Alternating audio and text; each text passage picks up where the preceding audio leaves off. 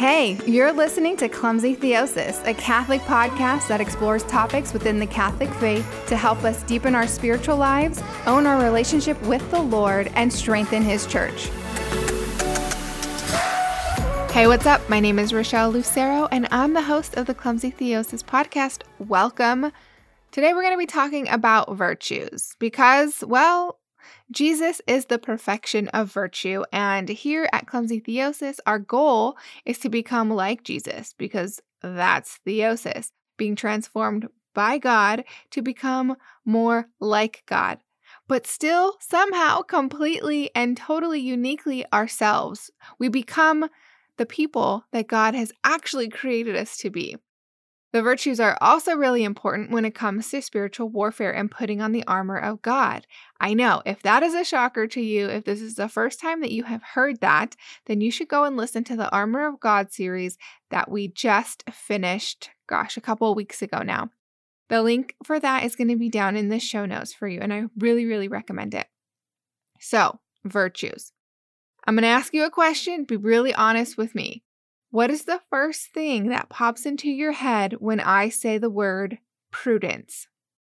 For me, without fail, I picture some old Southern biddy hobbling around, hunched over her cane, just with her lips pursed and just giving everyone the look, you know, giving everyone the stink eye. And I know, I know that sounds ridiculous, especially after all of my theological training. When I hear prudence, knowing it's a virtue, I still think of this like old, bitter, unhappy woman. And I can't shake that image from my mind. And I mean, the Beatles didn't help us at all, you know, when it comes to prudence, you know, with their song Dear Prudence, it makes you think of someone who's melancholy and someone who's just unhappy right? So when you think, okay, if I'm going to practice the virtue of prudence, that's going to be me, right? Like that's like in the back of, of my mind. It's probably in the back of many people's minds. So when I tell you we're going to talk about the virtue of prudence today, that might not sound enjoyable or exciting, but it's going to be, I promise. When we talk about prudence, obviously we're going to talk about like the virtue itself, but we're going to talk about things related to it, such as the daughters of prudence, the different types of prudence, sins or offenses against prudence and how to guard against them because that's going to help us to actually live prudently. And the gift of the Holy Spirit, there is a specific gift that the Holy Spirit brings that corresponds to the virtue of prudence. It sounds like a lot, right? All of that sounds like a lot of stuff to cover. We only got 20 minutes. Can I do it? I think I can. I'm up for the challenge. So let's just jump right in. All right, remember when Jesus told his apostles, Behold, I send you out as sheep amongst the wolves. And what advice does he give them then? He says, Be as wise as serpents and as gentle as doves. Sometimes some um, Bible translations will say, Be as shrewd as serpents and as innocent as doves. Either way, Jesus is 100% talking about prudence. And every time I hear that scripture, I think to myself, oh man, I still have got a lot of work to do when it comes to being prudent. Because succinctly put, like if we're going to like define prudence, to put it as simple as possible, prudence is right reason in action. Reason, as in your intellect, and action refers to your will, right? So, prudence requires you to have a sharpened mind and to have a disciplined will to follow through. It's like learning how to think before you act. You know, prudence is knowing what to do, when to do it, and how to do it in a way that you do it rightly, you do it respectfully, and in a way that's going to uphold the dignity of the human person and the gospel. Basically, how to do it virtuously. Of the cardinal virtues or the supernatural virtues, prudence is considered the first. It's considered the first one, not because it's considered to be better than the others, but because it's the foundation of all of the cardinal virtues, because it sets a standard and it kind of tempers all of the other virtues. And that's why it's also referred to as the charioteer of the virtues. Have you ever seen any of those older movies like the robe or Ben Hur or the Ten Commandments. A lot of people have seen the Ten Commandments. Okay, think about the chariot scenes. right? You have this little chariot and you have the charioteer, this little man, you know, in there. And in front of this little chariot charioteer combo, you have two, four, and sometimes even more intimidating horses that are just charging ahead of this chariot and they're charging around all of these obstacles that might get in their way and other chariots. And the only thing that is keeping them from wrecking is the skill of the charioteer because he's there to ease and to guide such powerful animals. Okay, that's prudence. Just as that charioteer governs all the steps and the movements of the horses, prudence is going to govern our choices, right? It's right reason in action. When we put our right reason into action, it's technically called making a prudential act, but who's going to ever say that?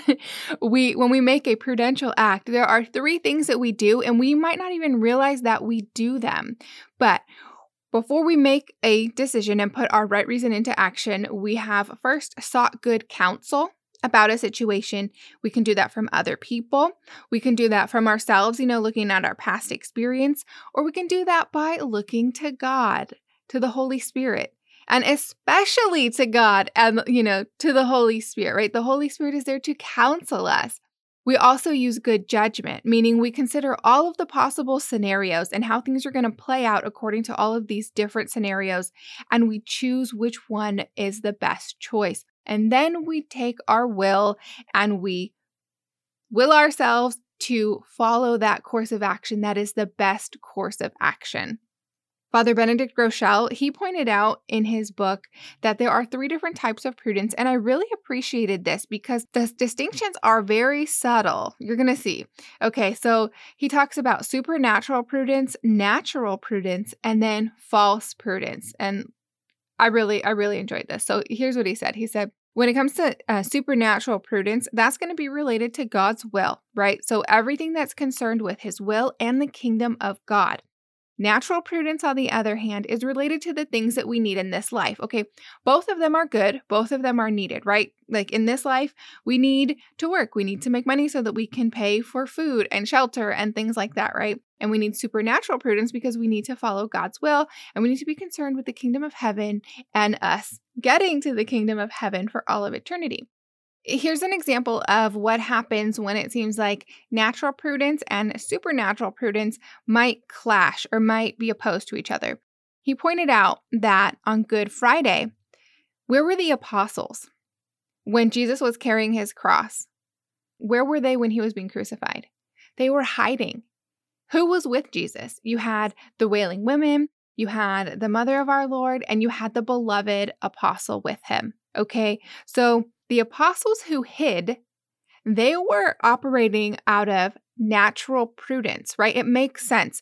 The person you've been following has just been persecuted and scourged at the pillar and now he's going to his death and it's you think naturally it makes sense that you are going to be rounded up as well and you will meet the same fate so you're going to go and hide okay that's natural prudence but this is God we're talking about. This is the Lord's will. This is the kingdom of heaven that we're concerned with. So, those who stayed with the Lord, who stayed at the foot of the cross, they had supernatural prudence. All right. So, whenever our natural prudence and supernatural prudence seem to be at odds, the one that we are supposed to choose is supernatural prudence. And we get supernatural grace to help us do that if we let it. Okay. And the third thing he mentioned was false prudence. And that's going along with something that is evil or wrong because a we don't know what to do like we just we just feel like uh, i don't know what i'm supposed to do here or b you're afraid of those who are going to oppose you if you um, speak out or try to do something or C, you're just trying to protect your own neck, right? And you put natural prudence before supernatural prudence. That's kind of like the apostles who hid, right? False prudence is false because it's showing that we are caring more about this world or we are fearing things in this world more than we care about God's will or we fear God. So, right reason in action for the Christian is to put eternal life above all else, to put God's will, to put the kingdom of heaven before our else, before all else, including our natural prudence. All right, I mentioned something about Prudence having daughters. All right, there are three daughters of Prudence. St. Thomas Aquinas, in his Summa, he went to such lengths, really like unraveling the virtues and explaining them with so much detail. It's probably the most extensive work on the virtues that the church has, but it can be a little bit tedious. so I'll save you the trouble of having to read it yourself. And we're just going to point out what the three daughters of prudence are. They are other virtues. They are virtues that are, they're kind of related, right? They're virtues that are related to prudence and they kind of like sit under the umbrella of prudence. They are circumspection, which you don't ever hear that word, right? It's circumspection, not circumcision. Um, circumspection is the ability to reflect on circumstances, you know, to look at the risks, to look at the re- rewards, and then to make the best decision. An example of this would be Saint Jose Maria Escriva. Back in his day, Mass became illegal, right? Uh, Catholicism became illegal. Priests were outlawed, they were considered outlaws. And he had the choice to make about whether or not he was going to celebrate Mass or the sacraments in general, right? He looked at all of the circumstances and he, you know, after prayer and everything, realized, okay, the best thing to do is to consider to give the sacraments to people, but he would do it discreetly, right? He wasn't going to make some big defiant show about it, right? Because that's not going to help everyone if you make this big if he would have made this big show and would have been imprisoned and everything. No, he helped the people with the sacraments in a very discreet way. The second daughter of prudence is docility. And I have been loving this word docility, um, especially when it comes to the Holy Spirit. This is a prayer that I pray a lot, you know, asking to learn how to be docile to the Holy Spirit because docility is having a willingness to be taught, especially when it comes to things that are spiritual, especially when it comes to eternal life. And the third daughter of prudence is foresight, you know, thinking ahead, being prepared, considering the consequences, you know, because you did think ahead, and an example of this is seeing the needs of others and helping them to satisfy those needs. And this could even be before that person has even identified their own needs. And I think moms are great at this. I think this is just like a mom superpower, or uh, obviously, it's, it's a mom super virtue. And I remember for myself, even one time I was doing a summer study abroad trip in college and she walks in my room with this pack of top ramen, a five pack of top ramen. And she's like, You're going to need these. And I'm like, I'm not going to need those. I'm not going to have time to cook those. You know, I'm going to be eating all this great foreign food. And she was right. On those nights when I got back too late to pick up food, or, you know, I was just in a pinch and I was really hungry, those ramens came in handy. She knew what she was talking about. She had foresight. And we've all been given this virtue you know, the virtue of prudence and all of her daughter virtues. We've been given them all at our baptism.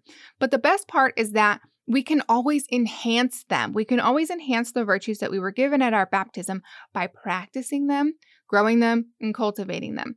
So, how do we do that? A couple of ways. The first way, which is the most obvious, and therefore we might tend to overlook it, is we can ask for it. We can pray and ask the Lord to give us the virtue of prudence, to enhance this virtue, or, you know, whichever of her daughter virtues. Another way is to learn from prudent people. You know, have a willingness to, you know, learn from prudent people. And if you don't know some prudent people, you need to make some new friends. I'm just saying. Another way is to develop good habits.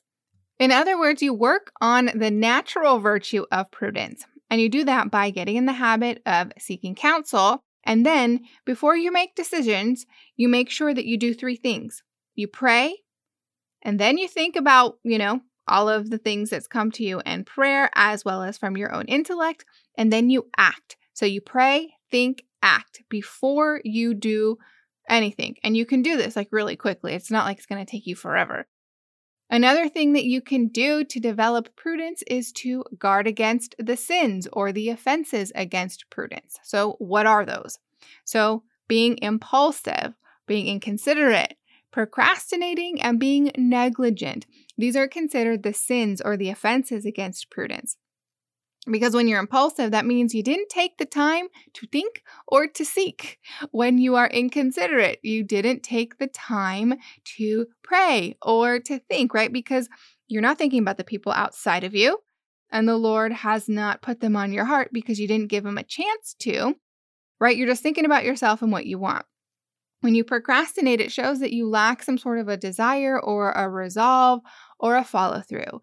And procrastination is like the thorn in my side. I tell you, it is something I need to work on all the time. And then when you're negligent, that means that you've lost sight of the most important thing, which is eternal life, right? Because you can gain the whole world and you can lose your soul. And when we make choices, we have a choice to, you know, go towards the kingdom of heaven or to stay in this world and the goods of this world. And we don't think about God's will.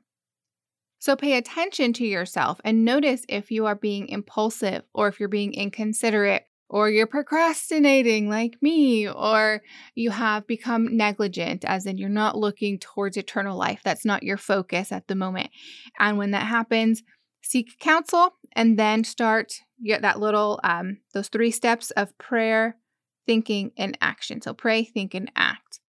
And then the last way I'm going to share with you today, and I think this one is really, really cool, we can use one of the gifts of the Holy Spirit. For every seven of the main virtues, there is a corresponding gift of the Holy Spirit that is intended to help us grow that virtue. Do you remember the Beatitudes series that we did and how we linked the Beatitudes with the gifts of the Holy Spirit? right? Because the Lord has given us the gifts of the Holy Spirit to help us with, with each of those beatitudes. And each of those gifts helps us with a beatitude. The same thing is true for the virtues.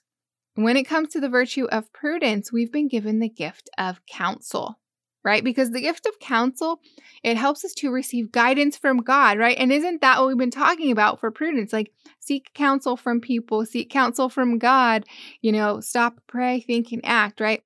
The gift of counsel is also going to help us to perfect our mind, to perfect our intellect, so that we can even seek counsel from ourselves, right? Because our intellect has been sharpened, you know, because prudence is right reason in action. Reason is our intellect, it, it's our mind. And the gift of counsel also gives us the ability to discern. And to discern means to make decisions based off of God's will. And I have an episode on discernment if you're interested in that. And I'm going to link that down in the show notes. So, to recap really quickly, pray for prudence, learn from prudent people, develop prudent habits, you know, basically work on natural virtue by praying, thinking, and acting, right? Get in the habit of doing that. Guard against the sins or the offenses of prudence and really, really lean on the gifts of the Holy Spirit and particularly the gift of counsel to help you to be prudent. Down in the show notes, there are links to all of the episodes that I have mentioned today. You're also going to find the quotes, like if you liked any of the quotes or the scriptures that I use in this episode. There's also going to be catechism passages for prudence. I did not mention them explicitly in this episode, but you might want to read them for yourself. And I've pulled them out and made it easier for you to find them um, in the show notes. And in the show notes, you're also going to find a sign up for our weekly email as well as one to donate to Clumsy Theosis because I rely on the donations from listeners to keep this podcast not only going, but hopefully thriving. And if you would like to help me to spread the gospel through the work of Clumsy Theosis, go over to clumsytheosis.net and click the word donate in the menu if you do not go down and click on the link in the show notes. Both will get you where you need to go. So that wraps up everything we have to say about prudence. But before we go, I think we should pray together, right? We need to ask for prudence. All right. So, in the name of the Father and of the Son and of the Holy Spirit, amen. Lord God, we are in awe of your design for humanity and for the virtues which are for us to attain happiness in this life as well as in eternity. And we thank you for the gift of your Holy Spirit, especially the gift of counsel and how it is meant to assist us in cultivating all of the virtues, particularly the virtue of prudence. We want to be able to produce fruit that's going to abide, and we know that your Holy Spirit will help us do that and help us to cultivate the virtues. And so we ask in boldness that you give us the graces that we need to harness and to perfect the virtue of prudence, to strengthen her and her daughters within us for your glory. That they will help us to be wise as serpents and to be as gentle as doves in this world that is not our home, but one that you have given us nonetheless.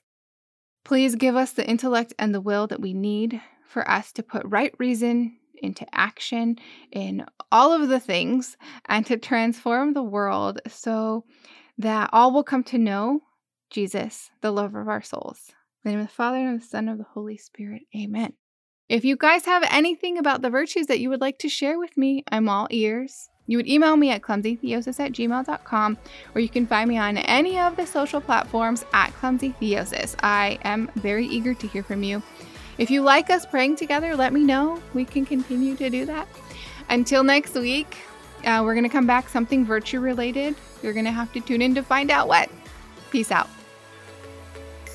Thank you for tuning in to Clumsy Theosis. I'm so happy that you've been able to hang out. If you want to learn more about Clumsy Theosis, you are more than welcome to visit my website, clumsytheosis.net.